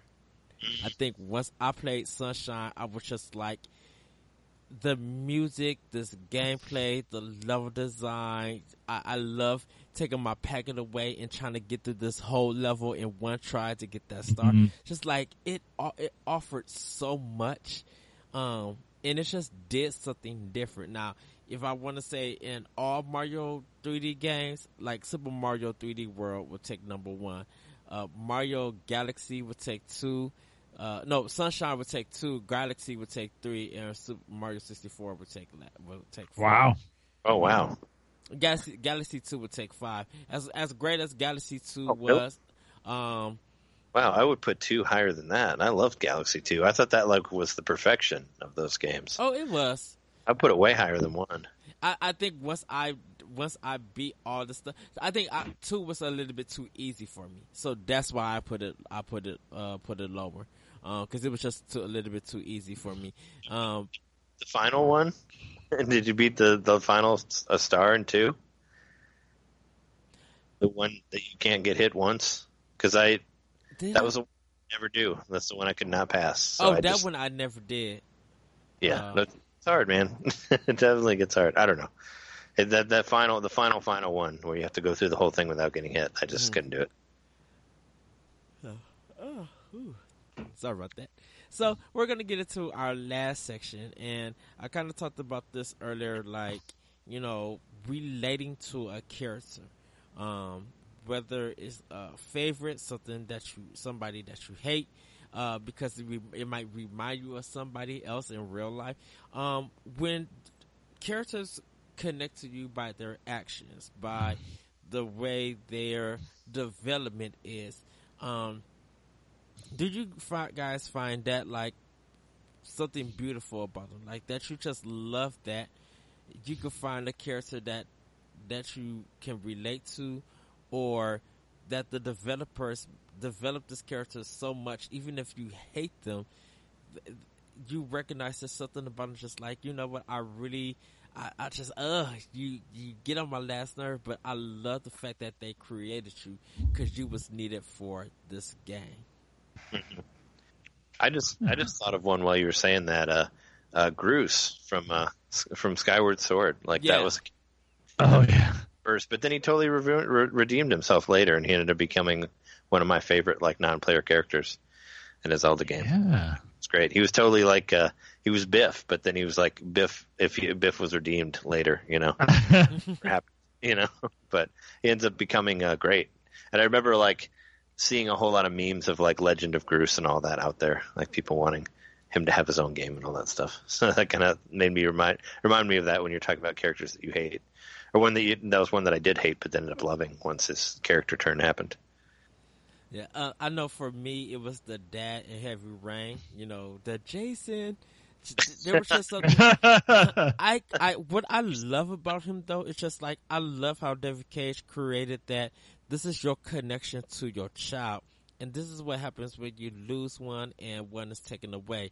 And I was making all these sacrifices, and I was just like, I, I, I see where the story is going that you would do anything to get your child back. And I, and for my for my gameplay, I ended up rescuing my son um, in my gameplay. Yeah, So I uh, there's, there's a yeah, lot it too. about that game. Uh, no, I mean, I liked it somewhat. I mean, the controls on that is ridiculous, but uh. What what killed me about that game is the uh, the first trophy glitch. I don't know if you ever ran into that, but I wanted to try to platinum that game and I couldn't because I could never get the trophy, the very first trophy that you get for doing all the shit at your house. Like it would never, it would never ever unlock, even though I did those things that it asked me to do over and over and over again. It never unlocked. So that's what that game Oh, killed me. wow. But yeah, no, I mean, yeah, that's an interesting character, the the, the Jason guy. Jason. I, I know for me, Dante does nothing.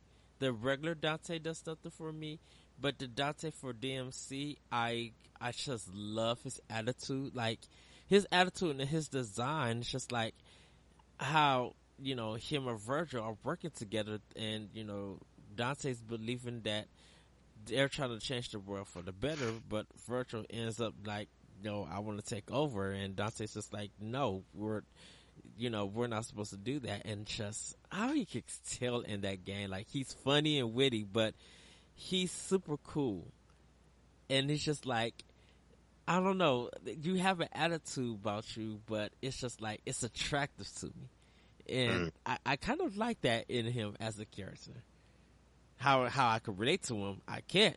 But it's just like there's something about you that I love that Ninja Theory did a wonderful job to put into this character. It it was more than just looks. It was like the total package about Dante. So yeah, I'll, I'll say uh, I keep going back to Chrono Trigger. I know, but Mhm. I'll say like Magus. The Yeah, he he's cast as a villain early on, and like you even see him interacting with like his minions and stuff, and he seems kind of insufferable.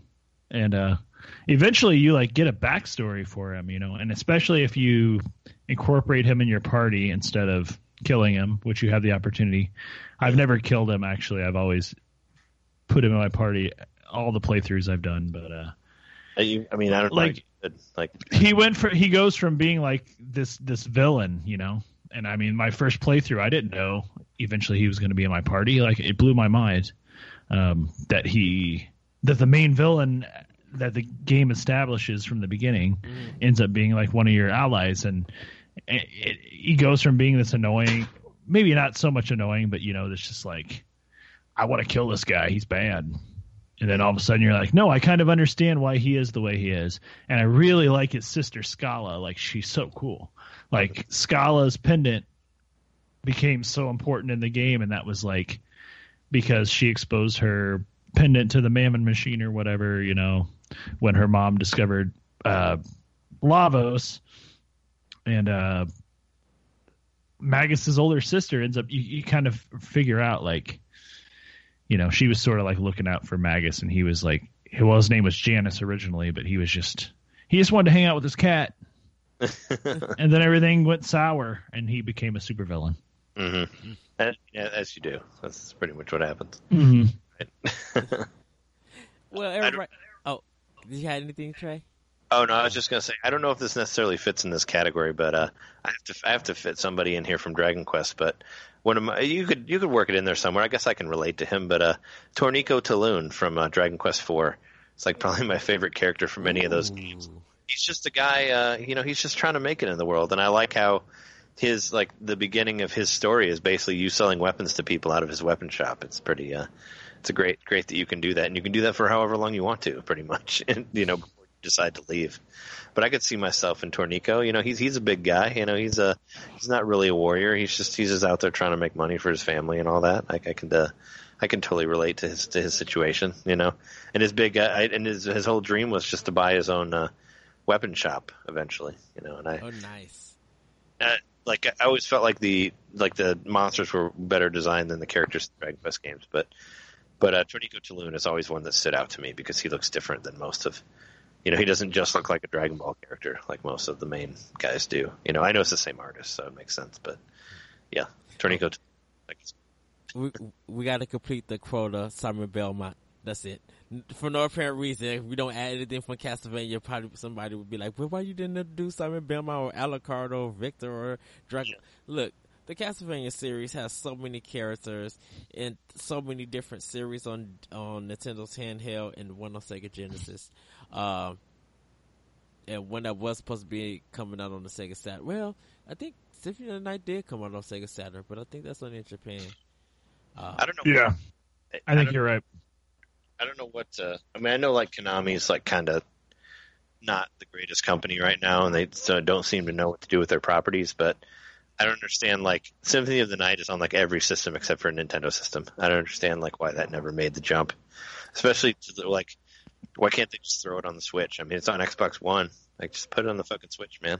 People, yeah, I, I, that I, I would buy it like day one if it came out on the Switch, and I already own it on the Xbox, but I would get it for the Switch. they probably would do the whole DS collection because there was three of them. Oh, and Phoenix Wright. Just want to throw it out there out to, for everybody.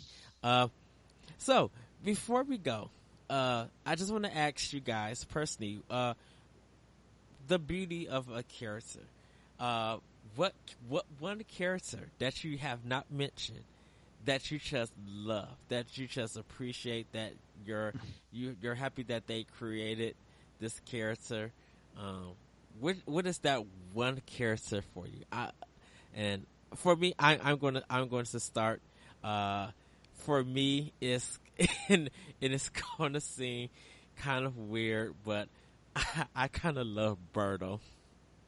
Birdo. Yeah, Birdo. I Birdo's love- awesome. I love Nice. Birdo, and I think I love love Birdo because uh, it's had a weird transition that it was a guy, now it's a female. But I I remember just getting just hitting her or hitting it with the X in Super Mario Brothers 2, but then just seeing the transformation of it, and I'm just like. You don't get that much appreciation because everybody's fighting over your your preference or your sexuality, whatever. But I, I'm like, I just love that name too, Birdo. It's just it's, it's designed just like I'm. I'm kind of glad that you're in the Mario universe. It's that it's that quirky Japanese design that I just love. Uh, Trey, what about you? Uh, a character that I haven't mentioned yet. Um, I was just looking around my room and, and, and I was like, uh, Earthworm Jim. Like he was, I was a huge fan of his in high school. I mean, it's just a, it's a simple story. It's just a worm that had a magical suit land on it, and all of a sudden it became a character. Did But, you uh, watch the cartoon series? I did not watch the cartoon series, but Okay. I played the shit out of the Super Nintendo games, and I was really, really looking forward to the 64 game. But I think it got delayed so much that by the time it came out, I didn't care anymore, and, and I, I had either moved on to GameCube or was playing other games. But I love, I love Earthworm Jim. I have Earthworm Jim 2, the soundtrack on record, which is pretty rad. Nice. Uh, I used to collect those. The, I used to collect the toys from the cartoon series, but I never actually watched the cartoon. But I played the crap out of one and especially two. Like I thought Earthworm Jim two was like perfection as far as like weird ass games go for Super Nintendo. What about you, Jeremy? Oh, that's a tough one. Um, uh, man, so I'm gonna have to say my boy, uh, Professor Proteus from Dino Wars. Call back. I got to call back to Professor Proteus because uh, that was just a game that I played a lot, and it's a very, I don't know, it's a very niche game. I don't think anyone would say Dino Wars is an amazing game, but Mhm. it just happened at a point in my life where I needed a game like that that I could play through and have a good time with. And I love Professor Proteus and finding out more about him, doing research. Uh, it was just a guy that had his research stolen from him. It's a very similar story actually to Star Fox, but it happened before Star Fox. But like, um, basically, like the guy who was like the main scientist, like developed all this stuff, but then he went too far and he got exiled. But he stole the technology from this other scientist, and that's the main character of the game. That it's a it's a Bandai game on the original NES, and uh, Professor Proteus. I, I loved that character. He he ran around with a laser when he had to, and then when he could, he hopped into a giant dinosaur mech and kicked ass that way. As, as you would, right? Now, and uh, last but not least, I know we didn't mention anything from FMV games, but uh, you guys will hear more about that when I get into the discussion about art uh, with my uh, next special guest. But I, uh, I want to let uh, Trey and Jeremy plug uh, their podcast again, where everybody can find them at. Uh, yeah, um, we we are we are uh, we do a podcast called Nintendo Main. Um, it posts every Friday um, in the morning sometime. Uh, you know, depending on what my schedule is, either like midnight or six in the morning. Probably tonight at six in the morning. But uh, find that on iTunes. You can find that on uh, any other podcatcher out there. It's on Spotify as well. It's on Spotify too. Yeah, well, you can find it on there Hey, if I mean if you Google Nintendo Main Podcast, you will find it because there's so many like YouTube videos that I've done of it, and like you know there's the Twitch channel as well. Like uh, you could you know twitch.tv slash Nintendo Main Podcast, or you can go to youtube.com slash Fingmatr F I N G M A T R. You can find our video stuff as well. But uh, you know, send us a line at uh, Nintendo Main Podcast at gmail.com. Also, you can email us there. But yeah, it's uh, like I said, just uh, search it. You should be able to find it. But you know, Yeah. I, I also I also do a um, uh, I do a, a video game music show like every like ten episodes called uh, WART Radio, where I play uh, video game music and all that. And uh, we haven't done one lately, but I do a, a movie review show or spoiler cast type show with my fiance called uh, the Honey Darling Show. And we're actually we might be starting a new podcast as well, and which is not going to be announced yet, but stay tuned for that. But you can find, Ooh, teaser. you can find all of it at NintendoMainPodcast.com. You can find me on uh, JMAKSTAK. Uh, that's my Twitter handle. It's also my uh, Instagram handle. Isn't that your uh, Twitch Twitch channel too? That is also my Twitch channel. Yep. Yeah, if uh, I, you gotta try to keep it all the same, you know. My my uh, Twitter is Nintendo underscore domain because I couldn't find because I could, didn't think of being like the real Nintendo main or something like that. you can find our Twitch stuff uh, or our, our, twit, our Twitter stuff, which uh, I like Twitter. It's a fun place to be. That's where you can reach out and meet all the friends, like we were talking about earlier, on the internet. The beauty of the internet, meet meet people through Twitter. It is. It is how you become friends. Yeah. like all the Twitter people that I know, we all still kind of like our like our stuff and all that. It's nice to get likes from like Nate and Nate and Kate and Janet and all those people that I know on there. See that they're we're all reading each other's shit, you know. Yeah.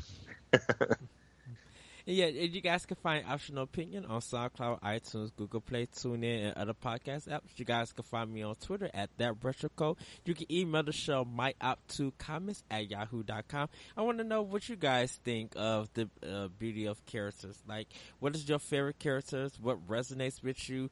Who? What kind of characters do you hate?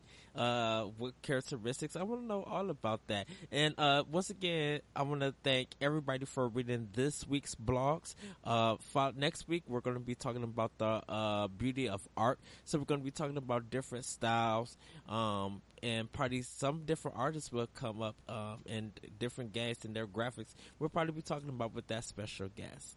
So once again, thank you Trey, thank you Jeremy for Nintendo do- Nintendo main. I was about to say Thanks for. Nintendo Thank you for having us. Ed. Thanks for yeah, thanks for uh, asking us to be on. Uh, we uh, well, we love being guests on anything. So uh, yeah, Thank thanks you for very thinking much. of us. It's been a fun. Heck yeah, we do. And with that, everybody, we will see you next week here on Optional Opinion, the beauty of video games. Also, check out more content at ngrradio.com and Nerds Gone Rogue on YouTube. Once again, this is the exclusive project on NGR Radio. So if you guys want to uh, read more and see more, go to ngrradio.com. And with that, everybody, we are out. Bye. Bye bye. See ya.